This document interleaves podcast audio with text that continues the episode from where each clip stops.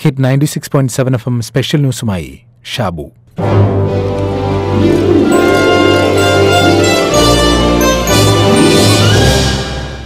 ജീവിതത്തിലുണ്ടാകുന്ന വിപരീതങ്ങൾ ഒട്ടും ഇഷ്ടപ്പെടാത്തവരാണ് നമ്മൾ. സങ്കടങ്ങൾ വേണ്ട സന്തോഷം മാത്രം മതി. സമ്പന്നത മതി ദാരിദ്ര്യം ഒട്ടുമേ വേണ്ട. ആഘോഷങ്ങൾ മതി ആവലാതി വേണ്ട. എന്നാൽ ഒരു നിമിഷം ഒന്ന് ചിന്തിച്ചാൽ നമുക്ക് തന്നെ മനസ്സിലാകും ദുരിതങ്ങളില്ലെങ്കിൽ അനുഗ്രഹങ്ങളുടെ മൂല്യം നമുക്കെങ്ങനെ മനസ്സിലാക്കാൻ സാധിക്കുമെന്ന്. അവയെങ്ങനെ ആസ്വാദികരമാകും എന്ന്. സങ്കടമില്ലാത്തവന് എങ്ങനെയാണ് സന്തോഷത്തിന്റെ മാധുര്യം അറിയാൻ സാധിക്കുന്നത്? വിശപ്പില്ലാതെ കഴിക്കുന്ന ഭക്ഷണത്തിന് എന്തെങ്കിലും രുചിയുണ്ടാകുമോ ഒട്ടുമേയില്ല. വീട്ടിൽ അടച്ചുപൂട്ടിയിരിക്കുന്ന ഈ കാലത്ത് നമ്മൾ ഇങ്ങനെയുള്ള ചില വിപരീതങ്ങളെ തിരിച്ചറിയുകയാണ്. ഇന്നലെ വരെ ഉണ്ടായിരുന്ന ആഘോഷങ്ങൾ ഇന്നില്ല. അപ്പോഴാണ് ചെറിയ ചെറിയ ആഘോഷങ്ങൾ പോലും എത്ര ആസ്വാദ്യകരമായിരുന്നു എന്ന് മനസ്സിലാവുന്നത്. ഫാസ്റ്റ് ഫുഡിന്റെ ആഡംബരത്തിലായിരുന്നു ഇന്നലെ വരെ നമ്മൾ എങ്കിൽ ഇന്നിപ്പോൾ ചിലപ്പോൾ പൊടിയരി കഞ്ഞിയും തേങ്ങാ ചമ്മന്തിയുമായിരിക്കും ഭക്ഷണം. അപ്പോഴാണ് രണ്ടും തമ്മിലുള്ള വ്യത്യാസം നമ്മൾ തിരിച്ചറിയുന്നത്. വിശന്ന് കഴിക്കുന്ന ഭക്ഷണത്തിന്റെ രുചി നമ്മൾ അറിയുന്നത്. ഈ വിപരീതങ്ങൾക്കിടയിൽ തന്നെയാണ് നമ്മൾ നമ്മുടെ ശാസ്ത്ര പുരോഗതിയെക്കുറിച്ചും ആലോചിക്കുന്നത്.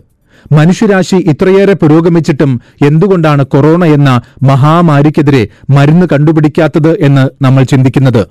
അപ്പോഴാണ് പുരോഗതിയുടെ വിപരീതം നമ്മുടെ ബോധ്യത്തിലേക്ക് വരുന്നത്.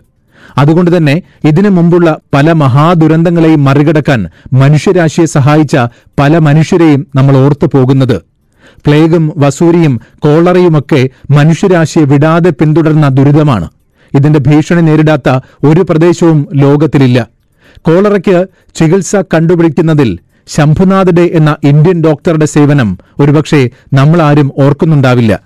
ഇരുപതാം നൂറ്റാണ്ടിന്റെ മധ്യത്തിൽ കൊൽക്കത്ത മെഡിക്കൽ കോളേജിലെ പത്തു വർഷക്കാലം സ്വജീവിതം കോളറ ഗവേഷണത്തിന് അദ്ദേഹം സമർപ്പിച്ചു. അതിന്റെ ഫലമായി കോളറ രോഗാണു സൃഷ്ടിക്കുന്ന ടോക്സിൻ അതായത് കോളറ എൻഡറോടോക്സിൻ കണ്ടുപിടിക്കപ്പെട്ടു. ആയിരത്തി തൊള്ളായിരത്തി അൻപത്തി ഒൻപതിലെ ആ കണ്ടുപിടുത്തമാണ് കോളറയും വയറിളക്ക രോഗങ്ങളും സംബന്ധിച്ച ഗവേഷണത്തിന് ലോകമെങ്ങും പുതുജീവൻ നൽകിയത്. കോളറയ്ക്ക് കാരണമായ വിബ്രിയോ കോളറ എന്ന ബാക്ടീരിയത്തെ ജർമ്മൻ ഗവേഷകൻ റോബർട്ട് കോക്ക് ആയിരത്തി എണ്ണൂറ്റി എൺപത്തിമൂന്നിൽ തിരിച്ചറിഞ്ഞിരുന്നു. കൊൽക്കത്തയിൽ വെച്ച് തന്നെയായിരുന്നു ആ കണ്ടുപിടുത്തം. എന്നാൽ കോളറ രോഗാണു സൃഷ്ടിക്കുന്ന ടോക്സിൻ തിരിച്ചറിയാൻ മുക്കാൽ നൂറ്റാണ്ടുകാലം ശാസ്ത്രലോകത്തിന് കഴിഞ്ഞിരുന്നില്ല. കോളറ ഗവേഷണത്തിന് പുതുജീവൻ നൽകുന്ന കണ്ടുപിടുത്തമായിരുന്നു ഡേയുടേത്. മുയലുകളുടെ ചെറുകുടലിൽ കോളറ രോഗാണുക്കൾ നിക്ഷേപിച്ച് പരീക്ഷണം നടത്താൻ സഹായിക്കുന്ന സങ്കേതം അദ്ദേഹം വികസിപ്പിച്ചു. ആ മുന്നേറ്റത്തെപ്പറ്റി ആയിരത്തി തൊള്ളായിരത്തി അൻപത്തിമൂന്നിൽ പ്രസിദ്ധീകരിച്ച പഠന റിപ്പോർട്ട് കോളറ ഗവേഷണ മേഖലയിലെ ഏറ്റവും പ്രശസ്തമായ പ്രബന്ധങ്ങളിലൊന്നായി ഇപ്പോഴും നിലനിൽക്കുന്നുണ്ട്. ഇരുപതാം നൂറ്റാണ്ടിലെ ഏറ്റവും വലിയ വൈദ്യശാസ്ത്ര മുന്നേറ്റങ്ങളിലൊന്നായി വിലയിരുത്തപ്പെടുന്ന ഓറൽ റീഹൈഡ്രേഷൻ തെറാപ്പി അഥവാ ഒ ആർ ടി വികസിപ്പിക്കാൻ വഴിതെളിച്ചത് ഡേയുടെ കണ്ടുപിടുത്തമായിരുന്നു.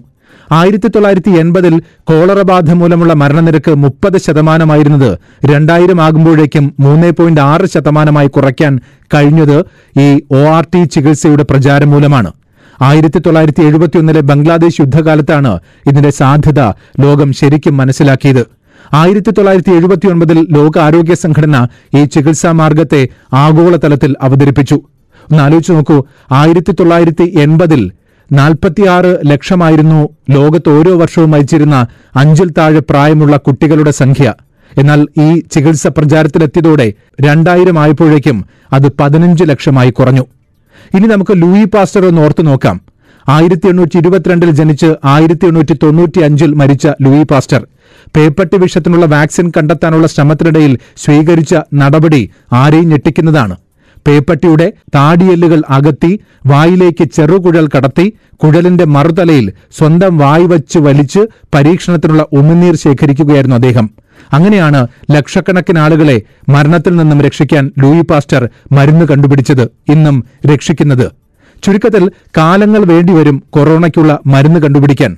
ഡോക്ടർ സുൽഫി നൂഹു എഴുതിയത് ഒരു പുതിയ മരുന്ന് കണ്ടുപിടിക്കുക എന്നുള്ളത് വളരെ എളുപ്പമുള്ള വഴിയല്ല. മരുന്നുകൾ കണ്ടെത്താൻ ദീർഘനാൾ നിൽക്കുന്ന പ്രയത്നവും പരീക്ഷണങ്ങളും നിരീക്ഷണങ്ങളും അത്യാവശ്യമാണ്. പലപ്പോഴും പുതിയ അസുഖങ്ങൾ വരുമ്പോൾ പുതിയ മരുന്ന് കണ്ടുപിടിച്ചു എന്ന രീതിയിൽ ചില വാർത്തകൾ കാട്ടുതീ പോലെ പടർന്നു പിടിക്കാറുണ്ട്. ഇപ്പോഴും അത്തരത്തിൽ വാർത്തകളുണ്ട്. മരുന്ന് കണ്ടുപിടിക്കുന്നതിനുള്ള ചില വഴികൾ. ആദ്യഘട്ടം പത്തോ പതിനഞ്ചോ മനുഷ്യരിൽ മരുന്നുകൾ നൽകുന്നു. അതിൽ മരുന്നുകൾ ശരീരത്തിൽ എന്ത് ചെയ്യുന്നുവെന്നും ശരീരം മരുന്നിനെ എന്ത് ചെയ്യുന്നുവെന്നും ഫാർമക്കോ ഡൈനാമിക് ഫാർമക്കോ കൈനറ്റിക്സ് എന്നിവ പഠിക്കുന്നു. ഇതിൽ ചെറിയ ഫലം എന്തെങ്കിലും ഉണ്ടെന്ന് കാണുമ്പോഴാണ് അടുത്ത ഘട്ടം. മരുന്നുകൾ സുരക്ഷിതമാണോ എന്ന് പരീക്ഷിക്കുന്ന ഘട്ടമാണിത്. ഈ ഘട്ടത്തിൽ മരുന്നിന്റെ പ്രായോഗികമായ അളവിൽ മരുന്ന് സുരക്ഷിതമാണോ എന്നാണ് പ്രധാനമായി നോക്കുക. നൂറിൽ താഴെ ആൾക്കാരിൽ പരീക്ഷിക്കുന്നു. അടുത്ത ഘട്ടം മരുന്നിന് ഗുണമുണ്ടോ എന്ന് പരീക്ഷിക്കുന്നതാണ്. ഈ ഘട്ടത്തിൽ പ്ലാസിബോ എന്ന് പറയുന്ന ഒരു ഗുണവുമില്ലാത്ത ഒരു വസ്തു മരുന്നെന്ന പേരിൽ ഒരു വിഭാഗത്തിന് നൽകി മറ്റൊരു വിഭാഗത്തിന് മരുന്ന് നൽകി മരുന്നിനുള്ള ഗുണം പരിശോധിക്കുന്നു. നൂറിന് മുകളിൽ ആൾക്കാർ ഇതിലുൾപ്പെടും അടുത്ത ഘട്ടം ഏറ്റവും പ്രാധാന്യമുള്ളതാണ്. മരുന്ന് ഉപയോഗപ്രദമാണ് എന്ന് ഊട്ടിയുറപ്പിക്കുന്ന ഘട്ടം. ആയിരത്തിന് മുകളിൽ ആൾക്കാരിൽ മരുന്ന് നൽകി മരുന്നിന്റെ ശക്തി മരുന്നിന്റെ ഗുണം മുതലായവ മനസ്സിലാക്കുന്നു. അടുത്ത ഘട്ടം ആൾക്കാർ മരുന്നുകൾ വ്യാപകമായി ഉപയോഗിച്ചു തുടങ്ങുമ്പോൾ അതിൽ വരുന്ന വ്യതിയാനങ്ങളും ദോഷങ്ങളും വിലയിരുത്തുന്ന ഘട്ടമാണ്. അങ്ങനെ ഈ ഘടകങ്ങളെല്ലാം കടന്നുവേണം മരുന്ന് മരുന്നായി മാറാൻ. അതിനു മുമ്പ് അത്ഭുത മരുന്നുകൾ ഒന്നും തന്നെയില്ല. ഇപ്പോൾ ലോകാരോഗ്യ സംഘടന മുന്നോട്ട് വച്ചിരിക്കുന്ന സോളിഡാരിറ്റി ട്രയൽ അല്ലെങ്കിൽ ഐക്യദാർഢ്യ പരീക്ഷണം ഇന്ത്യ ഉൾപ്പെടെ നാൽപ്പത്തിയഞ്ച് രാജ്യങ്ങളിൽ നടക്കുന്നുണ്ട്. നാലു മരുന്നുകളുടെ ഒരു കൂട്ടായ്മയാണ് ഈ പരീക്ഷണം. ഒരുപക്ഷെ ഇത് വിജയിക്കാൻ വർഷങ്ങൾ വേണ്ടിവന്നേക്കാം ചിലപ്പോൾ ഒരു വർഷം ചിലപ്പോൾ രണ്ടു വർഷം ചിലപ്പോൾ പത്തു വർഷം കഴിഞ്ഞാലും കൊറോണയ്ക്ക് മരുന്ന് കണ്ടുപിടിക്കാൻ സാധിച്ചുവെന്നും വരില്ല. അതുകൊണ്ട് ജീവിതത്തിന്റെ വിപരീതങ്ങൾ നമ്മൾ കാണുന്നുണ്ട്. ആ വിപരീതങ്ങളാണ് പൂരകങ്ങളും. അപ്രതീക്ഷിതവും അപ്രായോഗികവുമായവയെ അതിജീവിക്കുമ്പോഴാണ് സംതൃപ്തി ഉണ്ടാകുന്നത്. ആ സംതൃപ്തി താരതമ്യങ്ങൾക്കും അപ്പുറമാണ്.